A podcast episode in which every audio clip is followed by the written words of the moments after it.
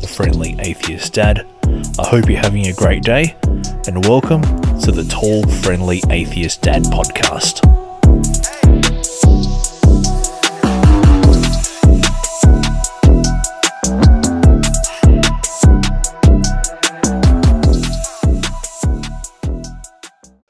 Hello and welcome to the Tall Friendly Atheist Dad podcast. My name is Damien, and it is my absolute pleasure to have on the line with me Timothy McCabe. Timothy, how are you? I am doing all right. How are you today, Damien?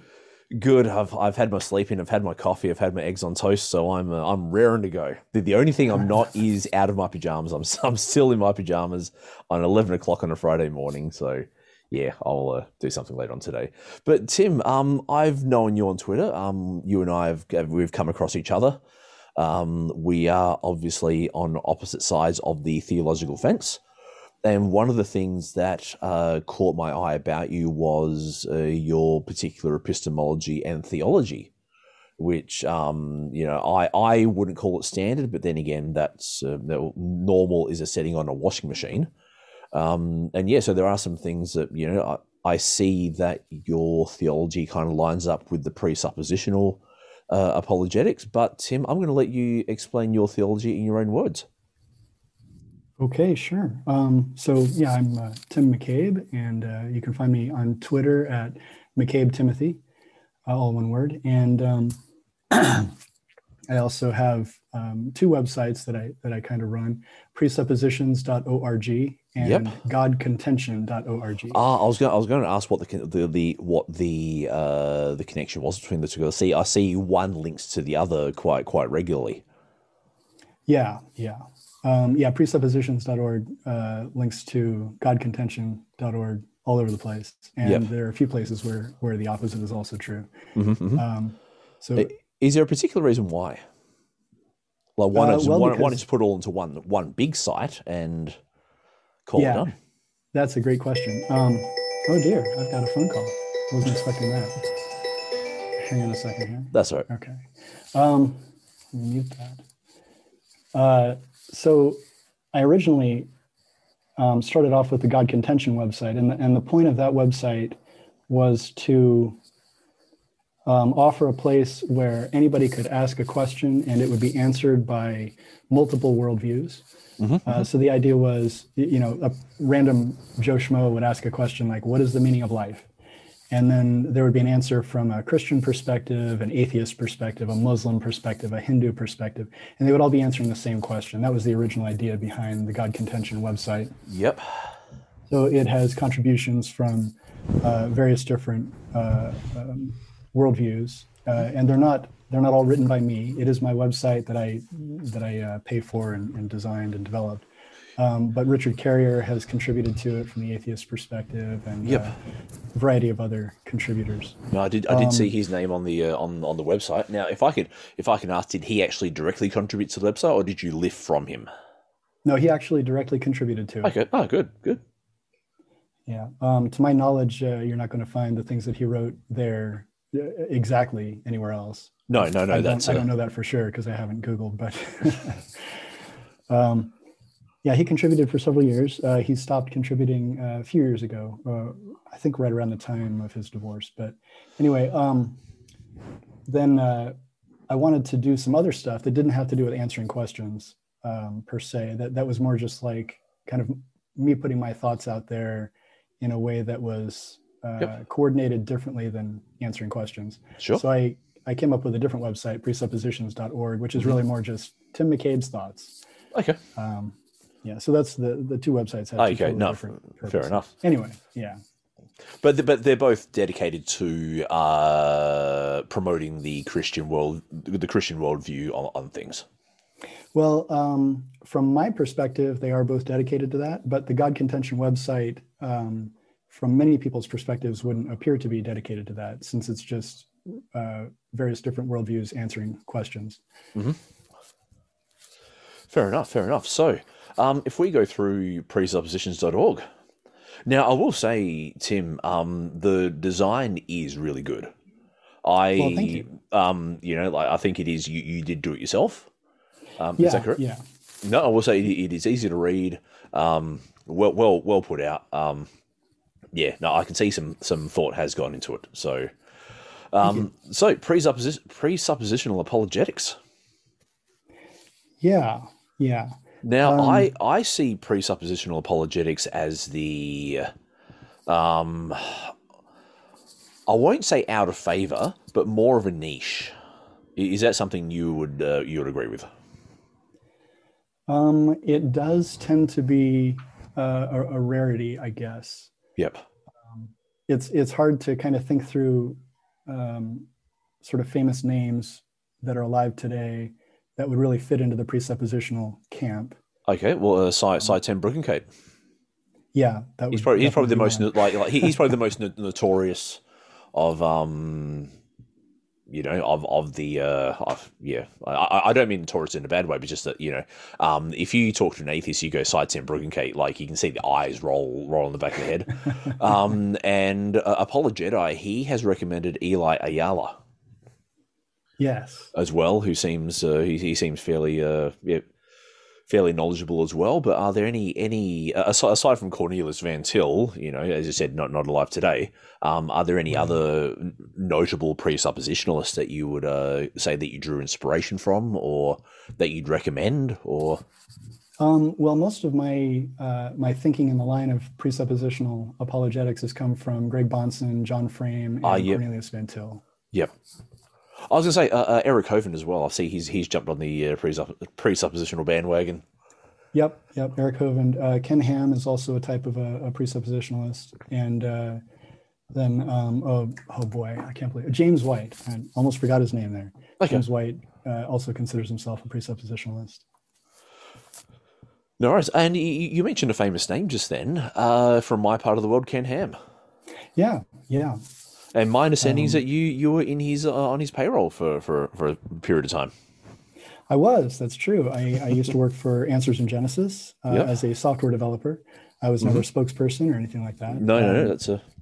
But you, you've apparently had a couple of a couple of uh, encounters with him. Yeah, yeah. We had a had a couple of conversations. Um, yeah, he's uh, he's he's a pretty busy guy, but uh, yeah, he made some time for me. Okay, so um, I've never met him, but if if uh, someone like me came to Ken Ham and had a bit of a chat with him, how, how do you think he would respond to someone like me? Um, let's see. Well, Ken is known for standing on scripture. So Mhm. Yep. pretty much everything that every point that he would make, uh, he would feel that he could back up with some sort of scripture passage, uh, some sort of sc- principle derived from scripture, um, at least in a, in a conversation with an atheist. Yep. Um, so that's that's one of the reasons that uh, uh, he, he- he's probably easily placed into the presuppositional camp. No, but like I suppose his demeanor, his his attitude towards atheism in general, um, you know, um, like on on my side of the fence, you have uh, what is called the angry atheist, who is the you know the angry keyboard warrior who says you know religion is BS and you're all a bunch of idiots and and, and all Right. that kind of stuff. And and and this is one of this is one of the reasons that I started the podcast was to um, improve the nature of, of the debate. You know, um, you know, because I, I think that you know adults can talk about this stuff uh, freely and friend in in a cordial manner, and it doesn't have to be confrontational. So I suppose the question I'm asking is: Ken Ham uh, a firebrand Christian, or is he a, a more soft spoken, uh, friendly guy who'd shake your hand? Uh, well, I mean, everybody has uh, has has uh, different moods depending on the different. days. Indeed, yes, yes. Um, he's he's he's pretty well known in his sort of public uh, persona um, for being a firebrand. Uh, I think I think that uh, uh, when you talk with him personally, depending upon exactly what the topic is and exactly what your attitude is, um, you know, he'll he'll respond in, in various different ways depending on on those kinds of things. okay. Um, he, he can be very very gentlemanly, uh, and uh, but he can also be very um, uh, kind of you know state it like it is and not pull any punches, kind of a thing. So a very a very Australian trait that is. and actually, speaking of answers in Genesis, um, I've had some dealings with their Australian sister uh, sister organization called Creation Ministries International. Um, have you heard Have you heard of them before? I have, yeah. Okay, all right, yeah. So from my understanding, they both came from the same uh, the same parent. Um, I think it was Christian Science Education or something, something like that. Um, it split into two. There were apparently some legal legal troublings between the two, but they sorted sorted themselves out. And yeah, so in in in Australia, uh, Creation Ministries International is the the, the foremost uh, creation creationist organization uh, today. And and I do like how they have a lot of material on their website to go through. Like if you Google a particular answer um, with a biblical uh, biblical question in mind, you know, CMI will have that there. And I see the answers to Genesis are like the American the American equivalent. Yeah, I've uh, I've heard um, basically all the same things that you just said. Uh, although I don't have any firsthand knowledge of um, uh, relationships between the two companies. Oh, okay, Um, yeah. but uh, yeah, I've seen I've seen their website before and um, perused it a little bit. Now, I suppose the, the question, the first question I, I would like to ask you is, uh, why are you a Christian? Um, that's a great question. So for me personally, um, I guess it, it can be boiled down to a, a few different pieces. Um, Yep. I personally became convinced of the uh, accuracy of the basic Christian uh, message and the Mhm. basic Christian narrative, the existence of Jesus, uh, his resurrection, um, and the offers that he that he made to to man uh, to forgive us for uh, um, for our crimes against God on the basis of his sacrifice in our place. Um, I became convinced of that through um, Josh McDowell, Mhm. primarily, uh, and some of the uh, information that he shared um, about the historicity of the resurrection um, and uh, the historical accuracy of Scripture and, and things along those lines. Um, but that was just really just a mental mental assent rather than an actual conversion experience. Yep. Um, so I kind of I kind of left that. Uh, I read one of his books and and heard him speak a few times, and so I kind of left those experiences thinking, yeah, this sounds this is this is probably true. This is what I what I believe now. Mhm. Um, I didn't necessarily disbelieve it before. I just wasn't convinced before. Okay. It was like uh, I, I've I was raised a Christian, and uh, I don't know that there's ever been a time when I have considered myself not a Christian. Okay. In So- so- retrospect, So looking you, back on ne- that time, I would say that I wasn't. not fair enough. So you never were an atheist, if I can, if I can put the question, the question bluntly. Not to my knowledge, no. Okay, okay. Uh, atheists like to say that everybody's born an atheist. I, if I was born an atheist, I lost it pretty quick. Okay, well, which is interesting because um, uh, the last guest I had, the last guest I had on my podcast, he um, stated that he was a Christian from about the age of four or five, where he was uh, he grew up in he grew up in a in a religious household. So did you did you also grow up in a religious household? Um, eh, my parents are church going, and Yep. uh, my dad, uh, my dad is a Southern Baptist, and my mom was an Episcopalian. Um, so they had some difficulties on deciding what churches to go to. Yeah, I, Uh, I could I can imagine. So um, it, there wasn't there wasn't necessarily a clear direction in in that regard. There wasn't a whole lot of agreement, but they were both Christians, and so Yep. they agreed on on that. Um, Good. Yeah.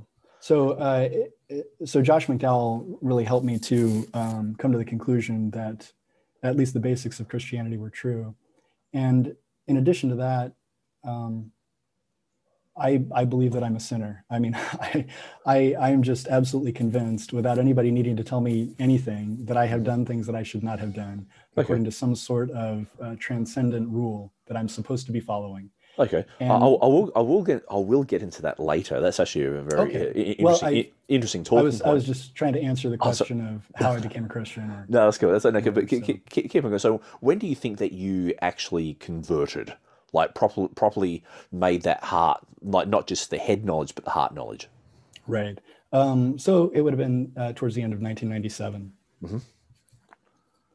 Um, and uh, that's when that's when it became very obvious to me that even though I I had the right beliefs, I hadn't actually committed anything in my life to Christ. Okay. Okay. I was I was just it was just mental assent, and and I I finally realized that at that point. No worries. Then which then leads to my next question: Why presuppositional apologetics? Like, what got you? What got you into that? What made you think this is the best way to defend, like to to uh, defend the faith? Uh, to to use a to use a word. Um, yeah, as, as as I said before, it is, it is a bit of a niche uh, a niche field. So, what got you into this niche field, and what what makes you want to stay in that niche field?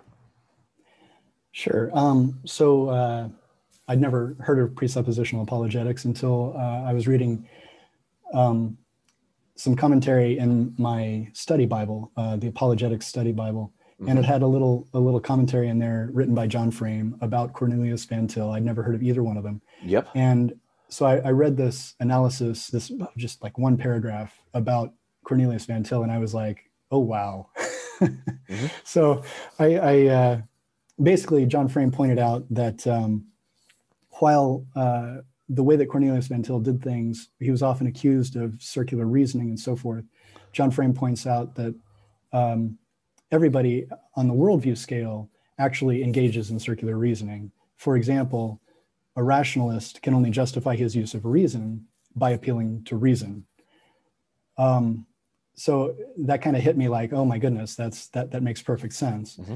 And the idea that um, a worldview needs to be analyzed internally rather than using some sort of external authority to analyze it. Uh, that also makes sense to me. Um, when you use an external authority to analyze a worldview, you're actually creating a straw man. And um, when you're analyzing a straw man, obviously you're just you're just doing it wrong. So it okay, just, so uh, yep. Sorry, go ahead. No, so that's no, keep, keep, keep going because I do have some pointy questions that I want to, um, like yeah. The, the so the first part of a chat will be you know get uh, get get to know you, but I think the next the next part will be pointy questions back and forth, and you've raised a couple of points that I um, that I think are well suited to pointy questions. Okay. Um, but keep going. Yes. Sorry. Don't let me don't let me interrupt right, you. Right. So so part of it was just sort of being introduced to to the. Uh, internal analysis of a worldview mm-hmm. rather than looking at it externally.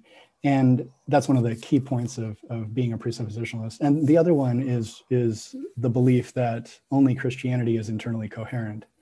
Um, and that to me, if you're going to be a Christian and you ask yourself the question of is it possible for another worldview to be internally coherent, to make sense of the environment that that person who holds that view finds themselves in, uh, to actually offer an explanation that, that makes sense and is, is coherent, non-contradictory in any way. Is that possible um, if I believe that the Bible is true?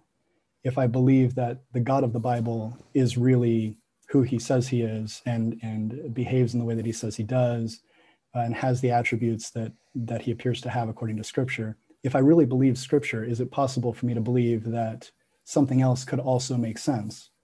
And the answer is no. so it seems to me that if if Christianity is true, then other worldviews simply cannot be coherent. They, they can't explain human experience. There's no possibility of that.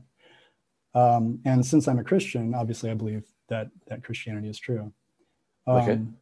So those are really the two points of presuppositionalism is the internal analysis of a worldview and the belief that only Christianity has uh, internal coherence.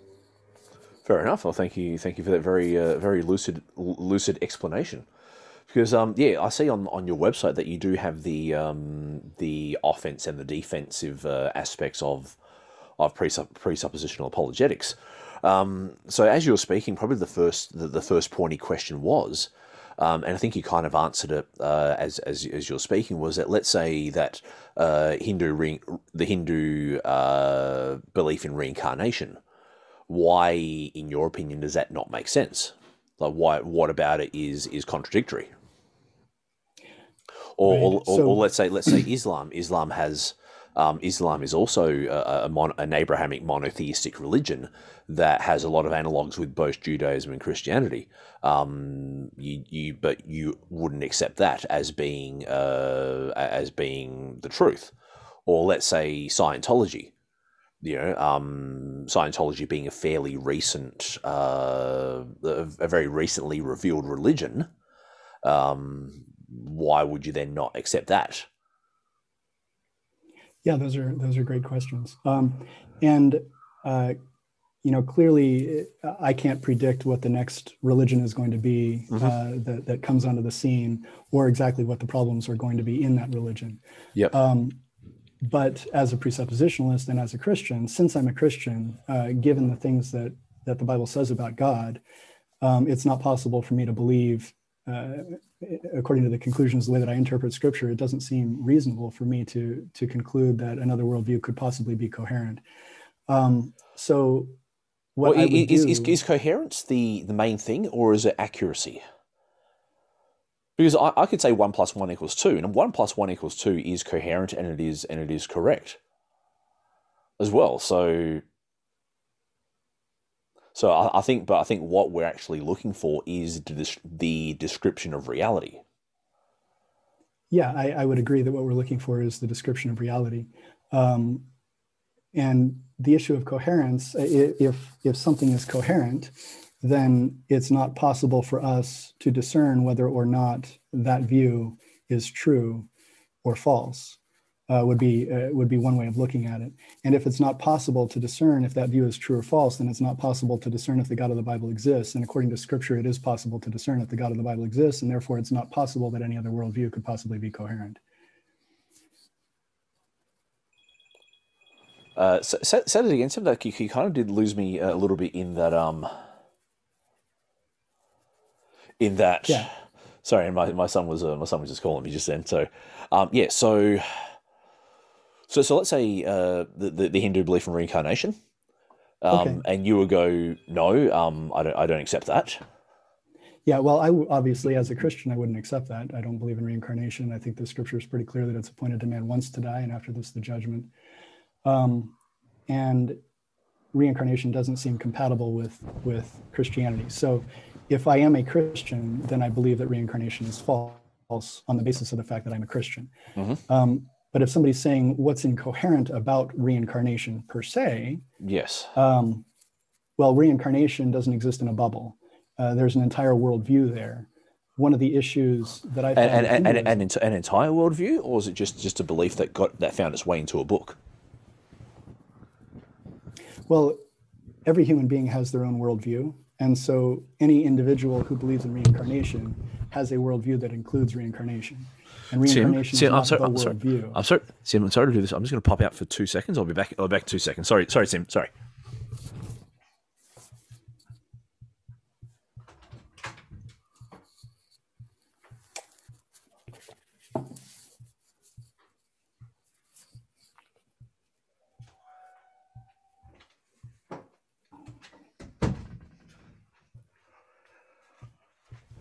All right, I'm just about back. Sorry, I had to uh, help out my son. Yeah, no worries. So, so, so I've got a yeah, I've got um two kids myself. Both uh, well, one's one's fifteen, one's twelve, and yeah, they uh they still need their daddy to help them with things. So I'm I'm happy with that. happy with that. Um, so then, but couldn't we then turn it around and say that or Christianity is also in a bubble, and the people who believe that had their own worldviews, and they were trying to describe reality, and you know, so really, I'm just trying to think whether see maybe maybe there's too much baggage with the word worldview instead of just mere belief. Like, what to you is the difference between mere belief and worldview? Um, sure. To me, worldview encompasses like all of your beliefs. Um, and in particular, uh, when analyzing a worldview, in my mind, it's important to look at the, the things that are most authoritative to the individual. Um, so y- you have a worldview, y- you understand things in a certain way around you, mm-hmm. and you believe that certain things are authoritative, and, and you trust some things more than others. Mm-hmm. Um, and so and the same is true for everybody. Everybody has a worldview. Um, and for some people you were talking about reincarnation. For some people reincarnation is part of their worldview. Mm-hmm. um, so the goal of the of the presuppositionalist would be to look at the entire worldview and not just one little piece of it, uh, like reincarnation, and say, um, you know, y- your authority is is is this, and your authority says X, and your authority also says not X, uh, or your authority says X and you say not X, uh, or something like that. And so, you know, there's a there's some sort of an internal coherence problem with your worldview. Yeah, but but but does that entirely invalidate either the belief the belief or the worldview? Just because you get one little thing one little thing wrong, it's a bit like um, let's say I study maths and I get something wrong on a maths test. Does that then automatically invalidate the whole of mathematics because someone who studies maths gets something wrong? Right. It depends on exactly what the wrong thing is. Uh, for example, um, like so so in that case I'm, I'm going to cut you off there so let's say okay it depends what the thing is let's say that um uh, let's say that the, the Hindu believes that um, like karma is a thing, but reincarnation isn't, or something. Let, let's say something oddball like that. Let's say he gets like one little thing wrong. Does that mean the whole of the Hindu belief system is is invalidated? Well, it, again, or, or, or it uh, should when, be. When dealing with an individual, if I'm talking with a Hindu, I'm going to talk about their beliefs and not about Hinduism per se. Um, I, I might I might ask them, you know, about Hinduism or about their beliefs or or, or whatever. Mhm. Um, but uh, if you're talking with, for example, a, a Roman Catholic as opposed to a Southern Baptist, uh, you may approach things a little bit differently. If Oh, you're of course, talking of a course. Roman Catholic uh, and you're and you're trying to demonstrate to them that there's a problem with their worldview and they ought to consider changing their worldview, perhaps to yours or at least to something different, you might try to deal with, say, for example, the authority of the Pope or the authority of councils or something like that. Papal bulls or Um, stuff like that. Yep. Whereas if you're talking with a Southern Baptist, you wouldn't even you wouldn't even consider talking about problems with the Pope. There'd be no, no reason to do that. Um, but at the same time, you might talk with either one of them about maybe problems that you have with the Bible, uh, things that you think are, are problematic there, where the Bible says X, but but uh, everybody can see that X is, is false or something like that. Um, and so that would be a problem for both the Roman Catholic and the, and the Baptist. Uh, Okay, but I'm just not sure that an entire belief system is invalidated just because of one little one little thing that you may you may get wrong. That that that's that, that that's just my point. And I think um, it it almost lends cre- it almost it's almost like throwing the baby out with the bathwater, just because you know so just because you get you know one little thing, know, what one little thing wrong doesn't mean that. So let's say that you know you Roman Catholic, you, know, you talk to your Roman Catholic, and let's say that um, let's say that the apocrypha is the um, is also the inspired word of God. Mhm. That doesn't necessarily invalidate the Protestant uh, view of the Bible. It's just that the Catholics also have a, a Bible that includes extra books that you guys don't have. right. So, so on on a point like that, Yeah, and I'm not saying I, I'm not saying that that if anyone is wrong about anything, then their entire worldview, uh, in the grand scheme of things, is is is wrong. Like if I Well, but, a but, but, Hindu, but but this is coherence. Like it, it seems to it seems to me that your thing about coherence is that as soon as one thing's wrong, the whole the whole thing falls down. That's kind of how I that's kind of how I read your words and also the words on your website. Is that as soon as one thing falls over, the whole thing falls over. And it's like, well, okay, no, it's it's more about the the ultimate authorities in that in the in the person's worldview. Uh, for example, if you could demonstrate to me, you're an atheist, I'm a Christian. If you could demonstrate to me that it's not possible for for there to be a God that exists, that's Mhm. anything even remotely like any monotheistic God that anybody's ever thought of, Mhm. if you could demonstrate that to me, that would just be one error in my worldview, right? I mean, I would still believe that Jesus is the Son of God. I would still believe that that there are miracles done by God. I would still believe that the Bible is written by God. Well, no, I wouldn't believe any of that. All of that would be gone. Yeah, but, that, um, that, but that's not. But, but, that's not to say that there isn't some other god. You know, let, let's say that okay, maybe your god doesn't exist, but maybe Allah of the of the of the of the Muslims exists, or maybe maybe Brahman, or maybe maybe Xenu, or maybe Thor exists, and you've just got a couple. You've just got you've got a couple of things wrong. Right. Well, in, in that, if, if I were to come to that conclusion, I would no longer be a Christian. And so generally when we, when we talk about somebody's worldview, often we, we label it in, in terms of, you know, Christian or Hindu or Buddhist or whatever. Mm-hmm. Um, and, and these things are, they have at least, even if it's a little wiggly, they have definitions. Um, a, a, Muslim believes that there's only one God, that Muhammad uh, was his prophet, is his mm-hmm. prophet, mm-hmm. uh, and that the Quran is true. So, you know, if you can, if you can demonstrate that any of those things are false, then they're going to seriously question whether they should stay a Muslim. They might become a Christian, they might become a Sikh, uh, they might become an atheist. Who knows? But, but which, which then leads to the next question of how, how do you know you're wrong? And this is one of the uh, one of the things that I find with uh, dealing with presuppositionalists is that I've never I've never come across one who admits they could be wrong about anything which to me is I'll, I don't want to sound harsh by saying this, Tim. It's just I think to me it comes across as intellectual dishonesty, and like in my in my dealings with with uh, with Christians, yeah, I actually I was uh, I was in a in a Twitter back and forth with Apologeta and a couple of other couple of other people. Then I said, yeah, I, I could well be wrong. You know, um, I think we're talking we're, we're talking about the theory of the theory of evolution. And yeah, someone asked Damien, could you be wrong? And I said, yes, I could be wrong.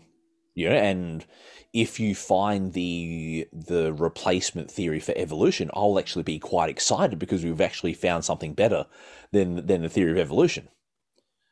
Whereas, and this is kind of what I notice in presuppositional uh, apologetics, is that you are right no matter no matter what's thrown at you you, you know you and I suppose that's what presupposition means is that you know you have you assume that you're right but the question the question then is how do you know that you're wrong or how, how would you know that you're wrong so generally the, the presuppositional methodology would indicate that a contradiction would tell you that you're wrong um, and, and, presuppositionalists uh, van til was a presbyterian uh, Bahnsen, I believe, also was a Presbyterian, mm-hmm, mm-hmm. but James White is a Baptist. Ken Ham is a Baptist. So they're all presuppositionalists, but um, the Baptists don't agree with the Presbyterians on some things, particularly yeah, exactly. infant baptism. Um, so, you know, clearly they're not both right, and uh, or if they are both right, then then they're both then they're both wrong in some other way because mm-hmm, mm-hmm. uh, they both believe that the other person is wrong. They can't both be right about all of all of the things that they disagree on.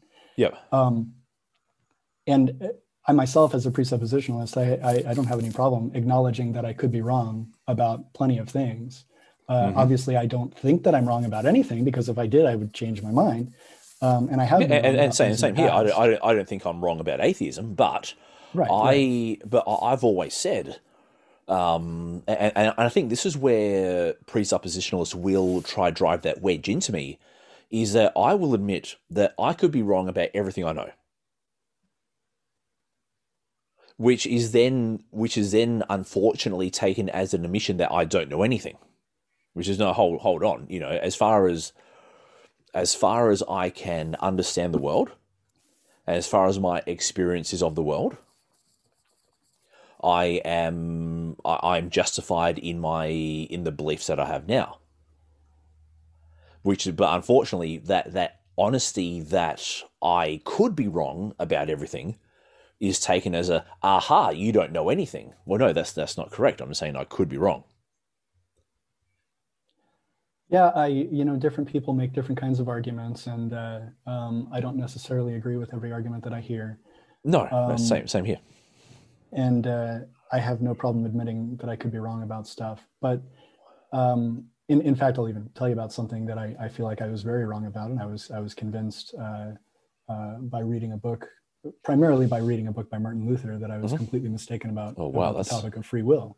That, that's gone back a bit. Um, Actually, this is a, yeah. this is another thing I want to chat to you about. Yeah, your your your take on free will. But you know, keep keep going. Sorry, yes, sorry, Tim. Yeah, uh, and, and for me, I don't I don't in my in my apologetic work, I don't tend to focus as much on knowledge as I do on rational justification.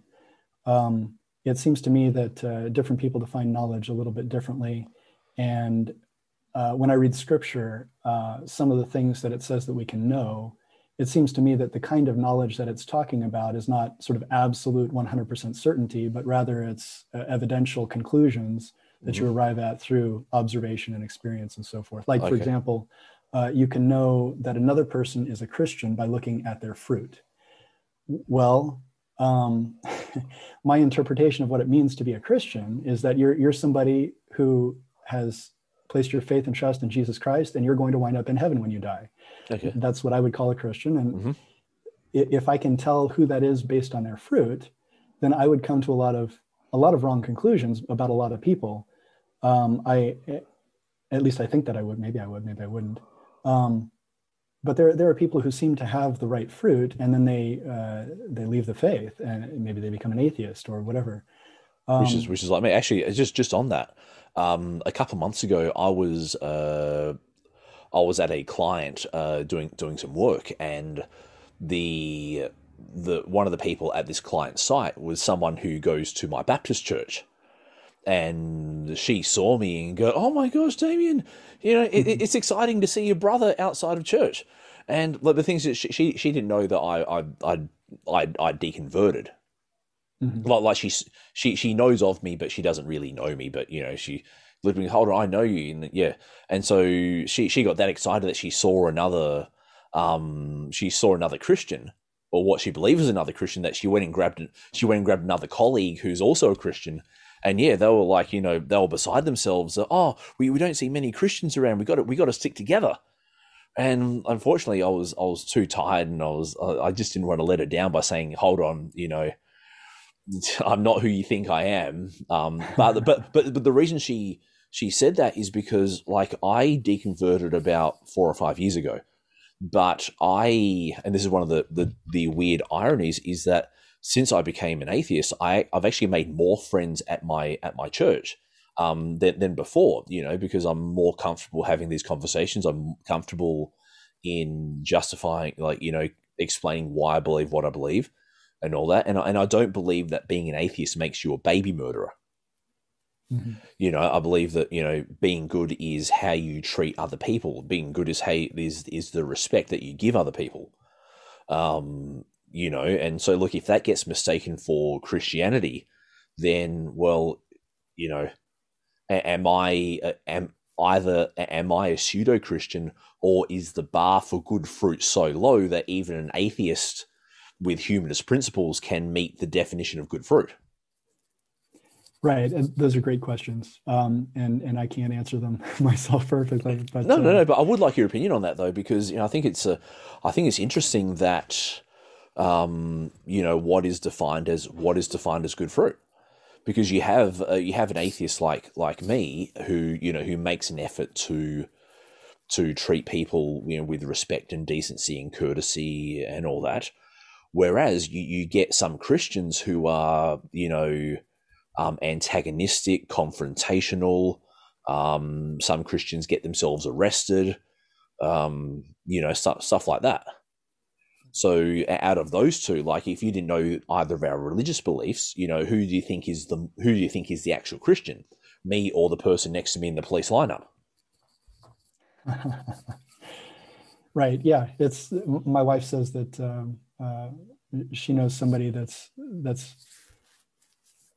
that seems more like a Christian than any of the Christians she's ever met. Okay, Um, and he, the, the guy's not a not a Christian. So, but uh, yeah, I mean, what is exactly is meant by fruit? And I've always I've always taken in in that particular passage what is meant by fruit. I've always kind of taken that to be referring to the fruits of the spirit: Mhm. love, joy, peace, patience, kindness, goodness, gentleness, all, all those fruits. okay, Um, whi- whi- which which which which again is something that I believe I display in my life.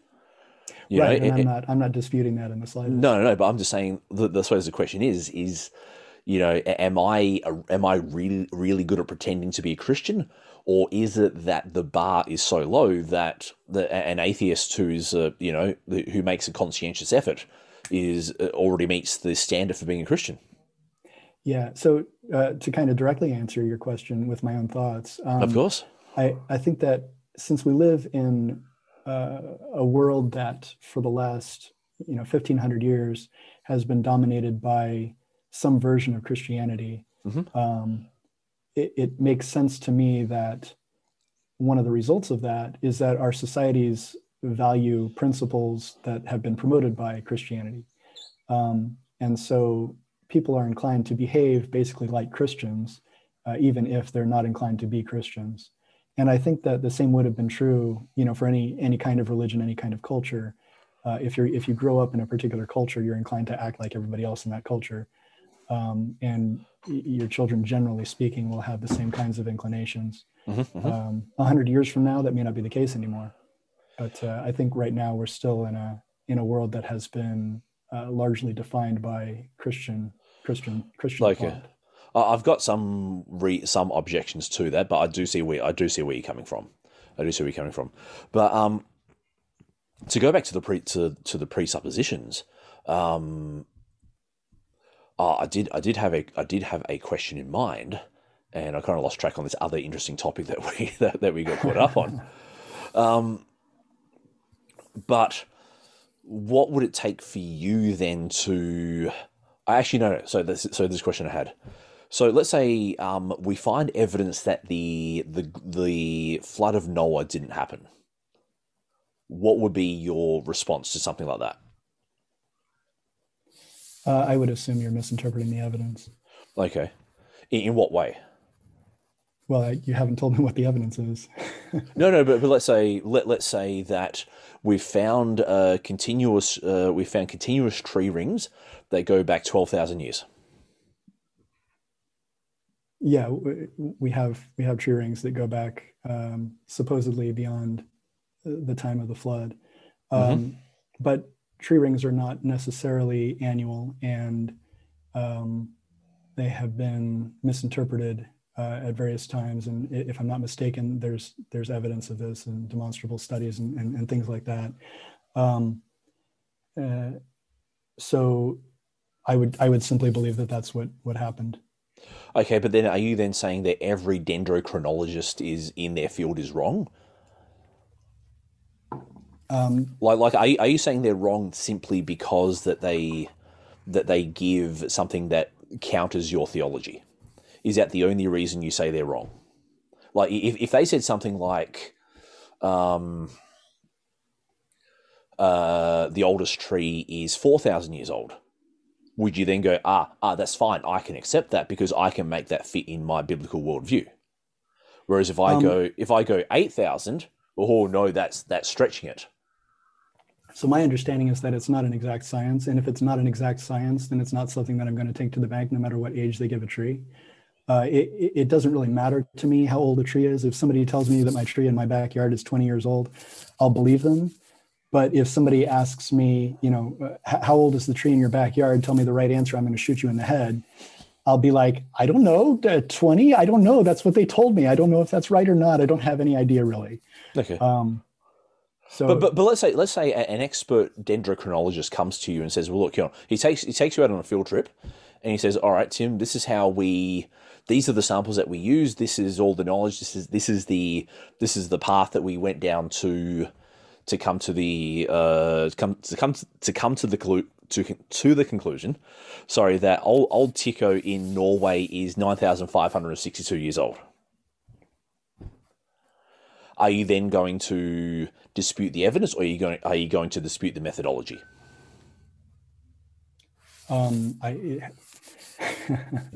it, it would it would depend on what the methodology is exactly, and it would depend on what the evidence is exactly, and it would depend on my own knowledge about the topic. Uh, tree rings are not something that I have a whole lot of knowledge. No, about. no, no, no. And same, same, same, same here. If someone told me there's a nine thousand year old tree, it's oh, okay. But like, like to me, it doesn't matter that there's a tree that's nine thousand years old, because you know, to me, there's other things that say that the global flood didn't happen, such as if we look at uh, the, the the the the geologic column.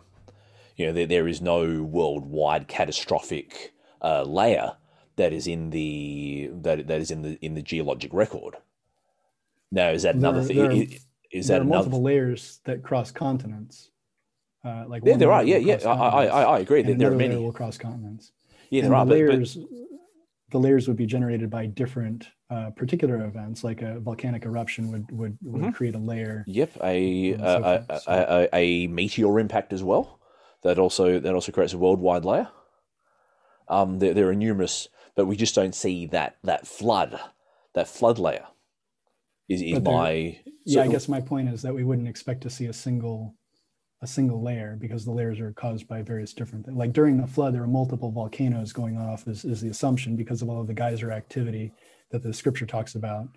Uh, the fountains of the great deep open up, and when there's geyser activity, we would expect. But that, that was water. That that, that as well. Well, where, where, does it say that the fountains of the deep means means volcanic activity? Because um, that was always meant to meant to be water. As far like every every young Earth creationist I've ever spoken to said that has always implied that's water. That's not volcanic activity. That is water. Geysers today, whenever we see geysers, uh, my understanding again, I'm not I'm not a geologist here, but my no, understanding no, no, is that wherever we see geysers, we also there's volcanic activity in the area as well. So when we read in the scriptures that the fountains of the great deep burst forth, that sounds like geyser activity, which means therefore volcanic activity as well. Okay, so would that mean that every volcano in uh, in history on the Earth exploded at the same time? Or most uh, of them? Or I, I have absolutely no idea. But since it was a worldwide flood, I was assuming I would assume worldwide geysers and worldwide volcanic activity. Not okay. necessarily that every volcano erupted, but so then you would have perhaps different layers from each one of these volcanoes. Um, you would have different layers from different mudslides and so on and so forth that would that would also happen during the rain. Um, so we would expect multiple layers rather than a single, you know, uniform layer. Uh, let me just try to think.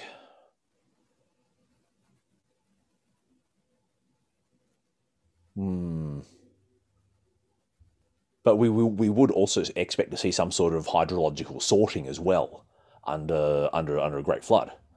If the if if you know um, if a whole lot of water comes down, uh, mixes mixes everything around, we should we would expect to see some sort of destruction of the geolo- of the geologic layers underneath the one that Noah landed on. Hydrological sorting. I'm well, as as well as in like if well no. So what I mean is like if you flood an area, um, things will deposit in the in the rate of you know your more dense objects go to the bottom, your more lighter objects float to the top but that's not what that's not what we see. And for example, the Grand the Grand the Grand Canyon. Now, do you do you personally believe that the Grand Canyon was formed during Noah's flood? Uh, well, what I've what I've read uh, is that it would have been formed essentially after Noah's flood.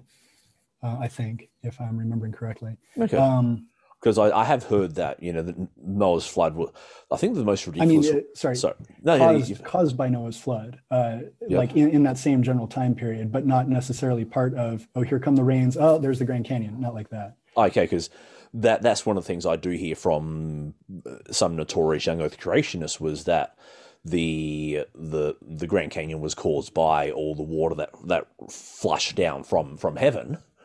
Um, yeah, so Okay, interesting, interesting way of looking at it.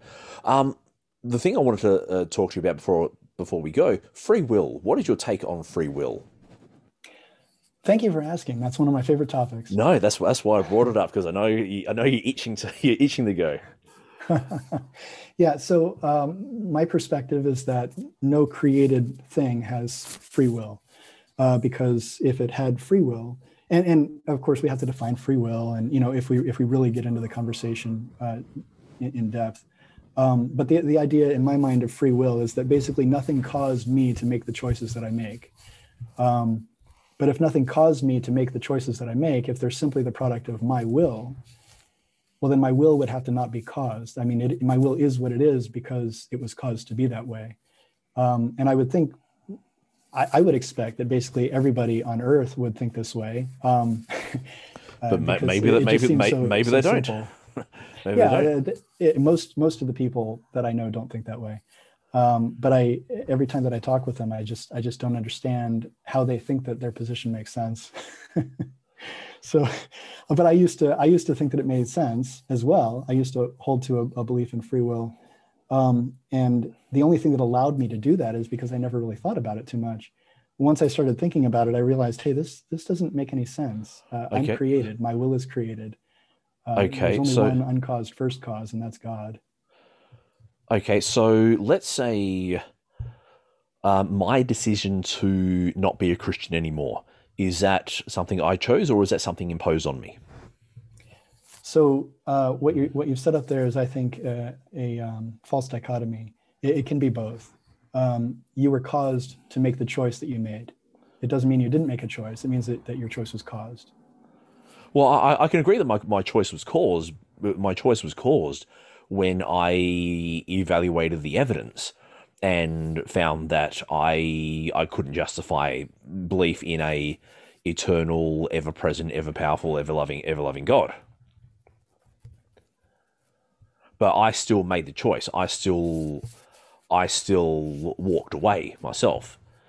But I suppose the, like the question is, did was did something how can I say did someone play mind tricks on me to cause me to walk away, or did I have that free will to say, "Nope, this isn't this isn't right for me"?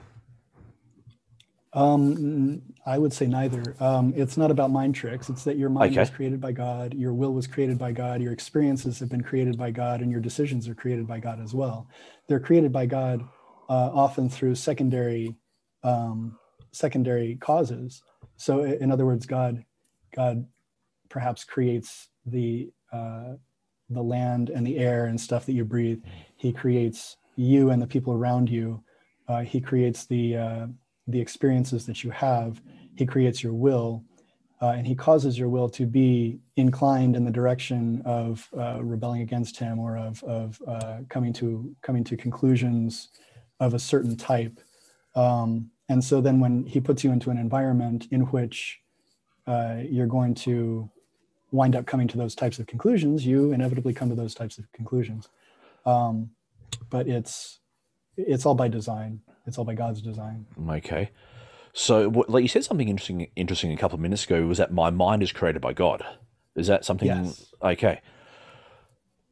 So, at what point was my mind created by God? Because, as far as I know, I was born naturally in my mother's womb, and at no stage did my mother report uh, God um, getting his hands in and tinkering with me. Yeah, yeah, and uh, uh, I'm sure that as far as Luke Skywalker knows, he was not created by George Lucas either, but nonetheless he was. Um, he he was uh, birthed by his mother, and uh, his his father is Darth Vader, and I mean he knows his lineage, and it's all perfectly natural. Uh, and George Lucas has nothing to do with it. Um, and yet we all know that George Lucas created Luke Skywalker. We, we do because Luke Skywalker is is, is fiction. Where we talk we're talking about reality here, unless you're then saying that we're in the Matrix. Um, is that so? Is, is, that something you go as so far to say? Uh, no, I don't think that we're living in an illusion uh, that we can wake up from, like in the Matrix. Um, but if Luke Skywalker were to say to uh, Han Solo that Princess Leia is not real, um, that she's just an illusion, um, that's part of the script that he's. You and I, well, you and I would be like, why is Luke Skywalker lying? Um, or or doesn't Luke doesn't Luke know that she's real? That would be our response. Um, but if you were to say that to me, hey Tim, Princess Leia isn't real; she's just made up. She's just fiction. Then I would totally agree with you. You would not be lying, even though you'd say the exact same things that Luke Skywalker said. He would be lying. You would not be lying. But that's all because of the context in which we're in. Luke Skywalker and Princess Leia are all they all exist in the same created context in the mind of George Lucas, and we all exist in the same created context in the mind of God. Okay, so then why do bad things happen? Because um, because because God made them happen, because God willed them to happen, because God uh, makes them happen as as a test, uh, as as a test for the answers that He foreknows. Well, uh, I can't necessarily speak to exactly what what God's specific reasons are for some specific uh, bad thing that He causes, but He definitely causes them all. Um, one could ask uh, the same kind of questions about George Lucas's universe. Um, why did Palpatine do all these these terrible things? Why did he, you know, destroy all these people and kill all these all these folks and, and tell all these lies and whatnot? Um, and because it's because it's part of the script because it's there for our for our entertainment. It's it, it's, it's, it's, the same reason why Jason and and Jason went after the Golden Fleece. It's why Medusa you know, turned people into stone with her hair, um, you know, because it's all part of the story. But but those stories don't have any bearing on our real life. There was we know there was no Jason who went looking for the Golden Fleece. we know that we, we know there was no half man, half bull who was on, on the island of I think it was a Patmos or something who you know who had to be who was in a in a in a maze that I forget who the hero was, but yeah. Um, like we know these is because we know they're made up. They're they're stories written to transmit cultural values. So at best, by I suppose if I if I can straw man your reasoning for a second, what you're then saying is that God created us to write to, as a, as a script in order to entertain some other people that he's he's writing for. Well, he may simply be entertaining himself. He could, but then that, that that then leads to the next question: Who created God's mind? And why would it need to be created? Well, because well, if if we have minds and minds are created, and if God has a mind, then why doesn't it stand to reason that God's mind is created? Like why why do you feel that and look, I'm sorry if this comes across as harsh. Um that's probably this is probably the simplest way so please don't take any personal offense by it. But why do you feel the need to um, beg the question by, well, hold on, we have minds and we know minds are created. God has a mind, but for some reason, God's mind isn't created. Like, why can't God's mind also be created by a super god, or or by or by a pantheon of gods, or by you know? So it's like, never been my position that all minds are created, but minds that think about things in a rational way that those uh, minds themselves to. did not create um, must have some rational justification for their thoughts. Okay, so and then the what possible so, rational justification for their thoughts is okay. authorship of both the facts and the mind that's thinking about the facts. Okay, so why why don't we then apply that to God? Because God isn't thinking about things that He didn't create. There's there's there's there's Him and there's everything else that He created. Um, he doesn't live in an environment like we do. He doesn't he doesn't uh, keep time on a watch on his wrist. Uh, he doesn't look off into the distance and see a tree that that he never planted. Um, he's he's the way that I conceive of of of Yahweh, of of the the creator of our universe. The mm-hmm. way that I conceive of him myself is uh, that he's kind of like an uh, an uh, uh, an unchanging, eternal, um, atemporal mind, abstract mind, not not a brain, but a mind. Okay. Um, so so how how does that mind make decisions then? because we know we know in the human experience that minds and decisions and free will are based in neurology. So then how does God make decisions if he doesn't have a mind or a brain? Well, okay, he has he has a mind, but then where does his thinking faculties come from?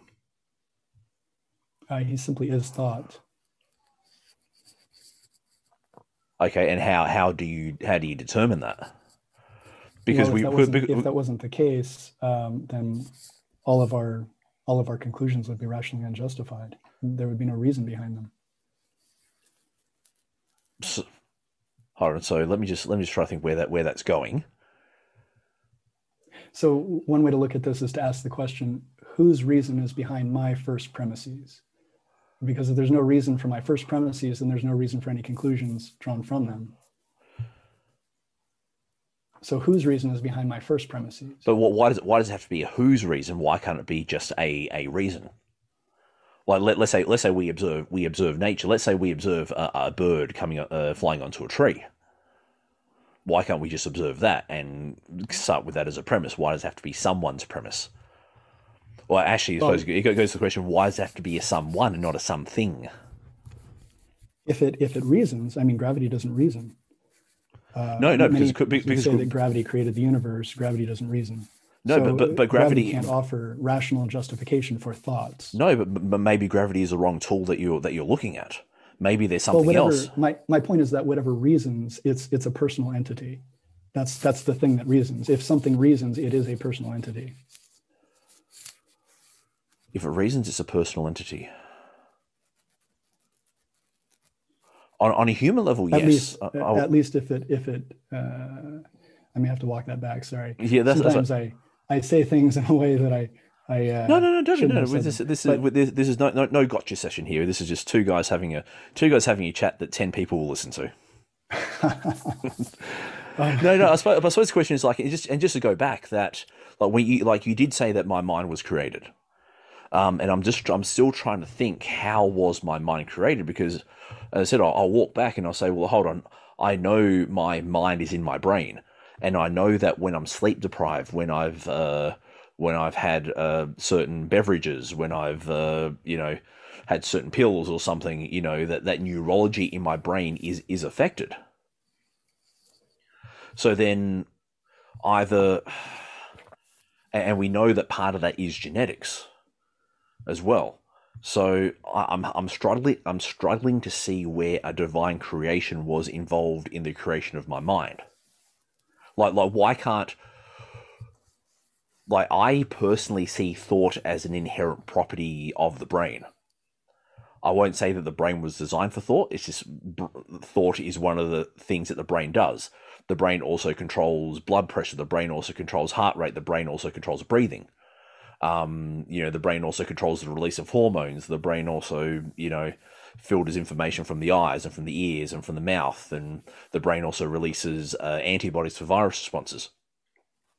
I personally don't see any of that as a as a design per se, as an intelligent design. I just see that as as an inherent property. And we see things like optical illusions. You know, you then have to like if to me, if you're going to say that the mind was the mind was designed for thought, you then have to eh, use that methodology and say, well, hold on, the mind was designed for optical illusions. The mind was designed for hallucinations. The mind was designed for auditory uh, uh, auditory hallucinations. The mind was designed for psychopathy, where people don't feel empathy at all and they do horrible things to each other. Or, or is it that I, I, like since I'm a I'm a good person, my mind was was designed by God because I'm obviously a good person. But let's say Ted Bundy or you know um, Saddam Hussein, you know someone who's you know evil, their mind wasn't designed by God. Is that the case, or is it that God's designed some people to be psychopaths, some people to be murderers, some people to be thieves, some people to be adulterers? Yeah, like, God, I, God created us all to be sinners um, and some he chose to save. Um, and, what so what, that, and what do you mean by he chose to save? Is that then like at what point does like as as in my Protestant charismatic uh, belief, it was our choice to come to God, which is why we had all these evan, evan, evangelical rallies where you know you'd or you know we go to the we go to the mall in the city and preach you know, on our soapbox and with our guitar because we were trying to change people's minds. Are you saying that evangelism is useless? No, absolutely not. Um, so uh, again, I'm, I'm going to pull back into the the author narrative. Uh, no, of course, the go. author analogy. Um, so we have Darth Vader, right? And uh, you've seen the Star Wars movies, right? Yes, I'm familiar with them. Yes.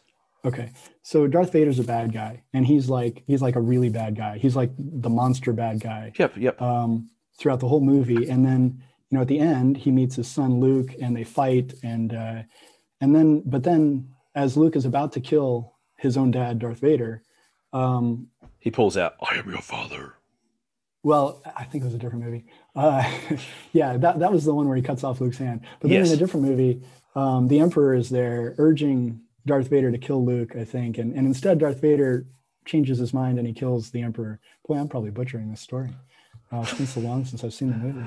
That's all right. But and, and, and, story, I'll, I'll say the the last movies were weren't worth watching anyway. So, but uh, according to the story, Darth Vader chose to kill the Emperor instead of killing Luke. And mm-hmm. one of the reasons that he chose to kill the Emperor instead of killing Luke was because he met Luke and he got to know Luke.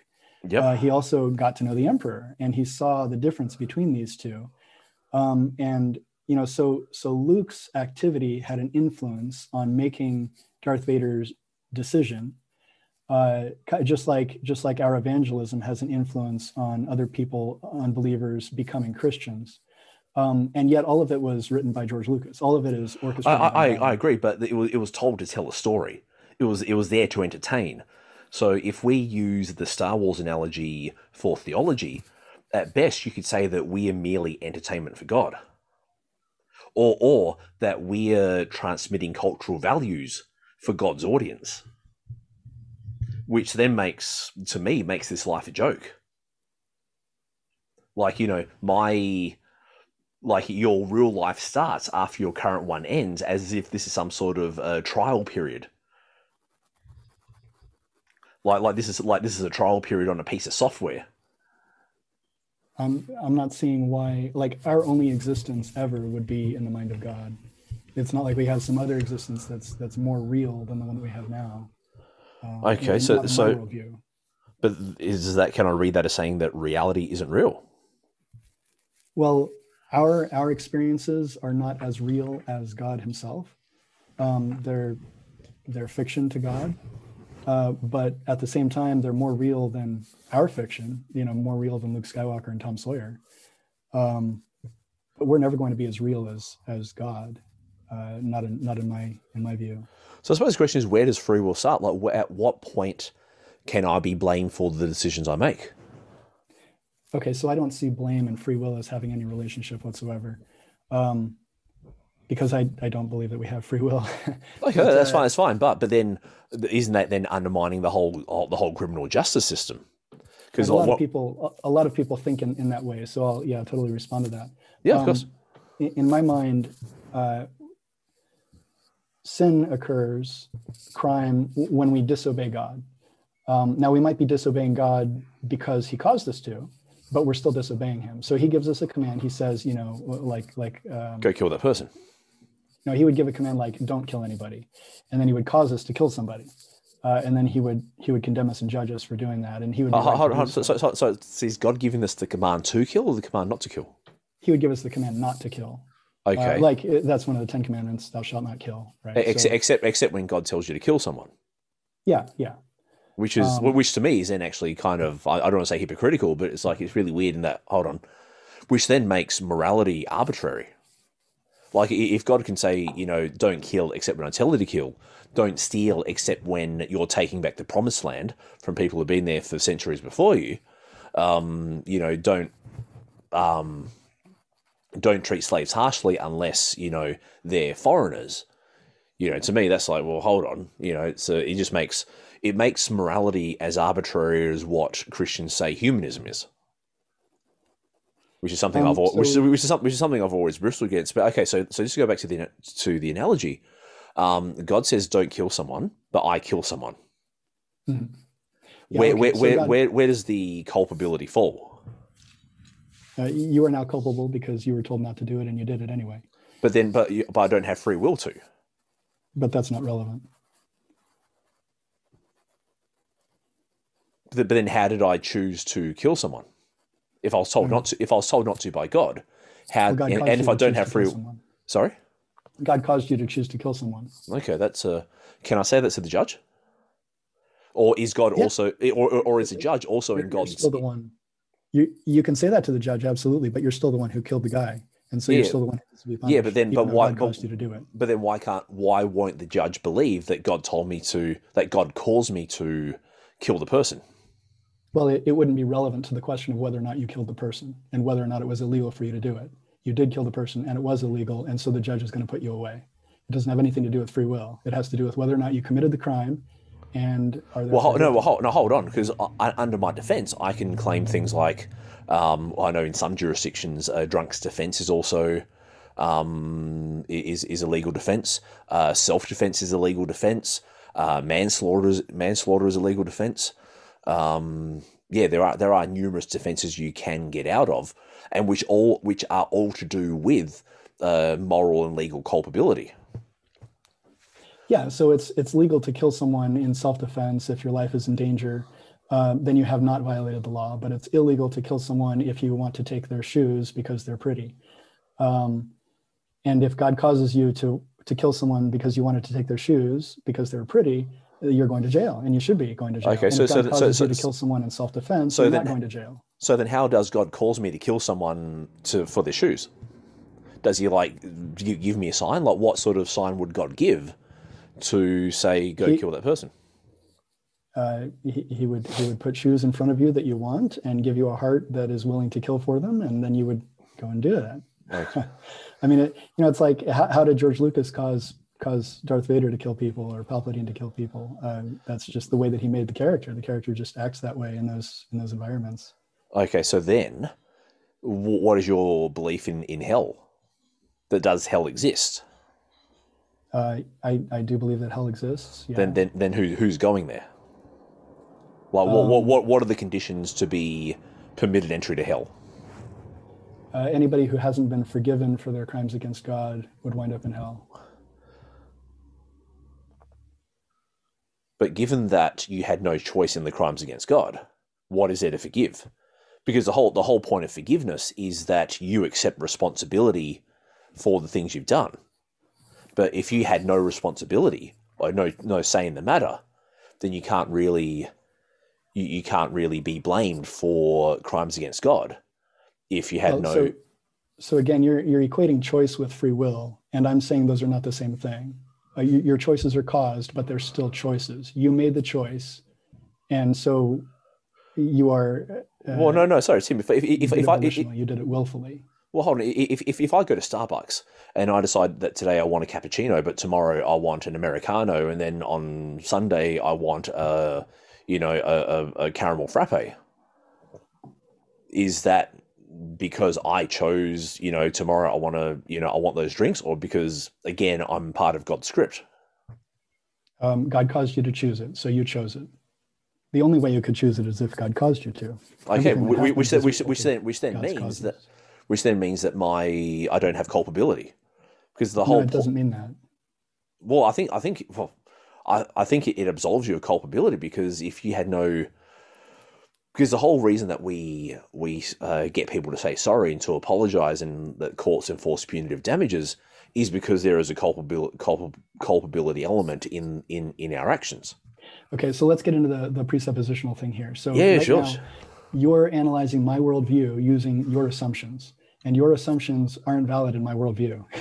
in my worldview, you are culpable if you disobey God. You don't even have to want to disobey God or to choose to disobey God, Mhm. although we do. In my worldview, we do choose to disobey God. He causes us to choose to disobey Him. But frankly, you can disobey Him without even choosing to do it. You can disobey Him accidentally, and you're still culpable for your crimes. That I will that I will agree with. Yes. That that's pro- that's so far probably the one thing that you've said about free will and choice. I will I will agree that we can accidentally sin against. If if God exists and the Bible is is true, then yes, it is possible to sin accidentally against unknowingly against God, and, and we're still culpable. Um, and and, still- and, and still culpable. Yes, yes. I, I assume Yeah. culpability because culpability comes by choice. And I, yeah, I think this is where we're going to disagree. Is that yeah, I believe we do have choice. And as I said, if I go to Starbucks and and order a cappuccino one day and an americano, then then a caramel frappe, I believe that's because I've chosen. Well, hold on, I feel like a caramel frappe on on Sunday. Yeah, I and, and I agree with you. You have chosen that. God caused you to choose that. So does God put choices? Does God put choices in our mind like a like a what would you say like a lucky dip? Like we we we, re- we reach a hand into a box and we pull out the we pull out the caramel frappuccino card, and then the next day we put our hand into the box and pull out the americano card, or is I- it? Well, he has an unchanging plan um, because he doesn't ever change, and his, his Well, he, he, is he, he may not change, but that doesn't mean that you know his uh, his choices like you know it is. Could you not say that life is like a choose your own choose your own adventure? Actually, did you ever read the choose your own adventure books when you were younger? I did. Yeah, yeah. I used to Yeah, yeah, those. and and like that, you know, it's um, you know, you had choices that were like obviously predetermined, but you know, there's still you were still yeah, you're still railroaded towards a certain end, but you had choices of how you got to that end. right. So yeah, again, I would I would say that God determines the means as well as the ends.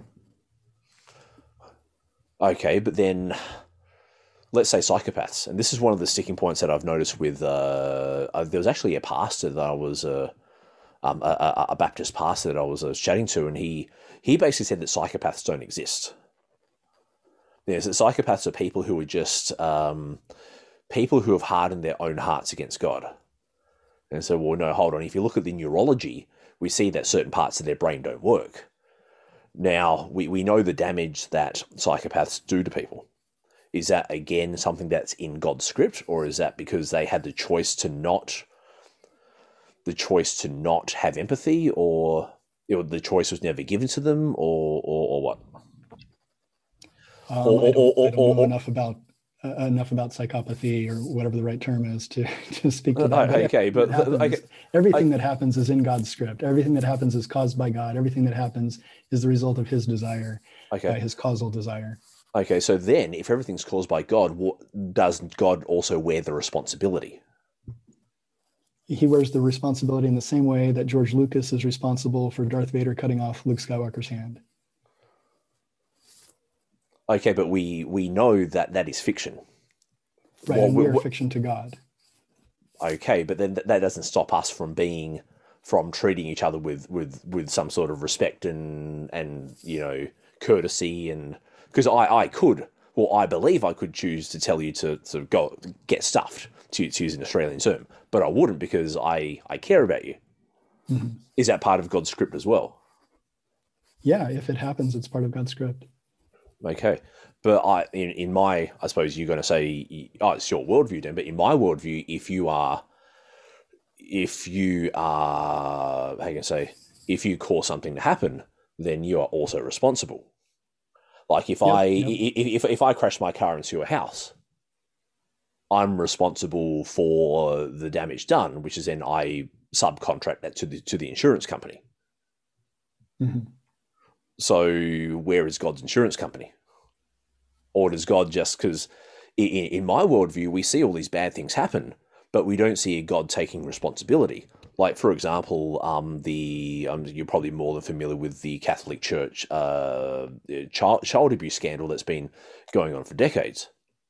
Yeah, yeah. At, at what point did God, at like at what point did God say, well, you know, one child's been abused, ten children have been abused, a hundred children have been abused, a thousand?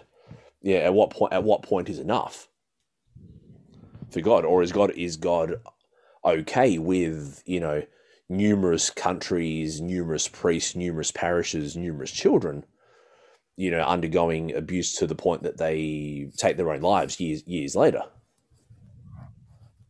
Yeah, and I can honestly say I don't know God's perfect plan with respect to you know the future or even the past or Mhm. the present. No, no, no. But I'm Um, just but saying like But all of what? the same all of the same kinds of questions can be asked with regards to George Lucas. When is George Lucas going to take responsibility for all the evil things that the emperor did? I mean, George Lucas caused them all, and and is was the emperor culpable? I mean, I think we all agree that the emperor was culpable. Like when Darth But- Vader but- kills the emperor, we're all cheering because he deserved to die, and we're glad to see him dead, even though George Lucas caused it all. Yeah, but we know that. But the things that we know that's. I'm just not too sure how far the oh, but that we're fiction to God is because uh, unless, like, I would only agree with you, Tim, if we had no um, how can I say we had no culpability for the for for our actions. If we if we bore no responsibility, like let's say um, everything in everything in history has happened, but then once we die, everyone's in heaven automatically, like like like we're having like an after party with with God. You know, hey guys, the show's wrapped up. That was a good six thousand years. You know, you did well. You know, and then you know Mhm.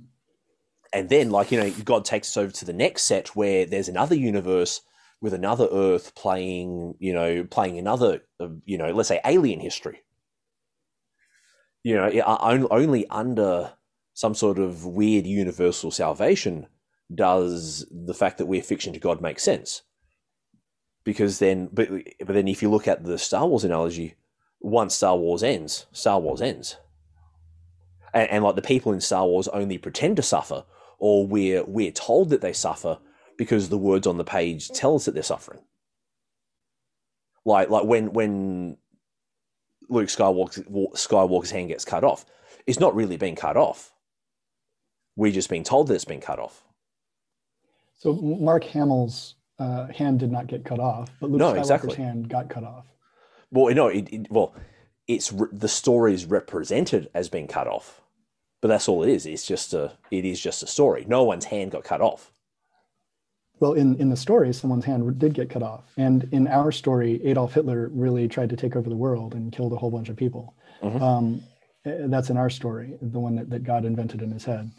Um, But this is the thing: like when Star Wars ends, Star Wars ends.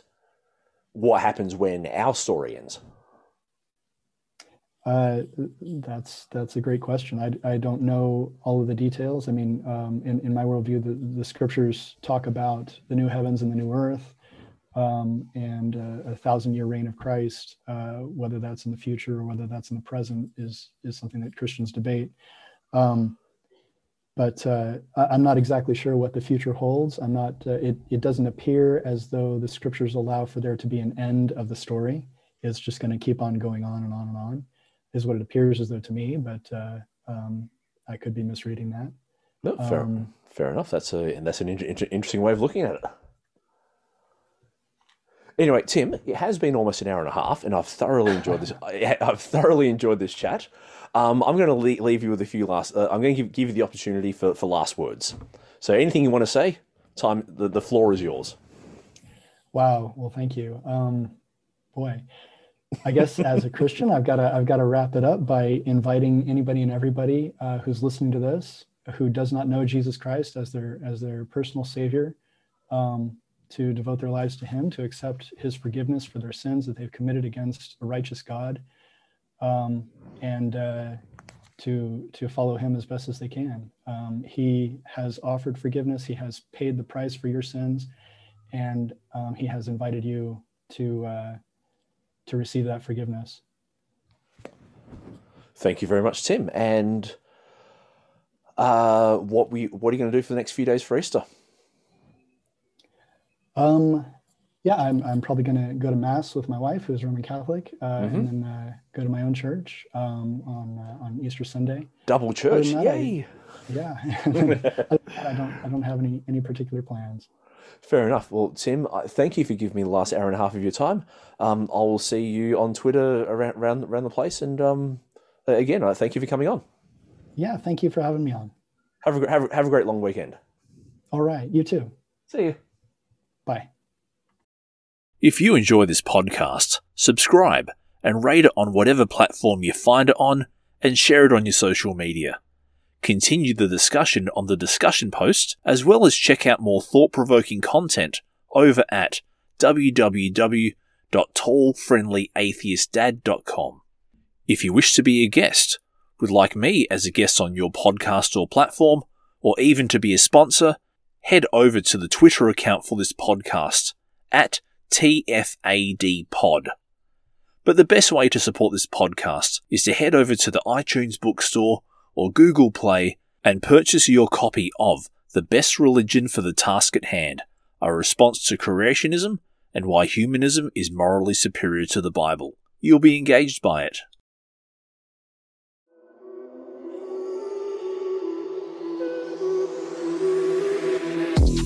Thank you for listening to the Tall, Friendly Atheist Dad podcast. Have a great day, have a great week. See you next time.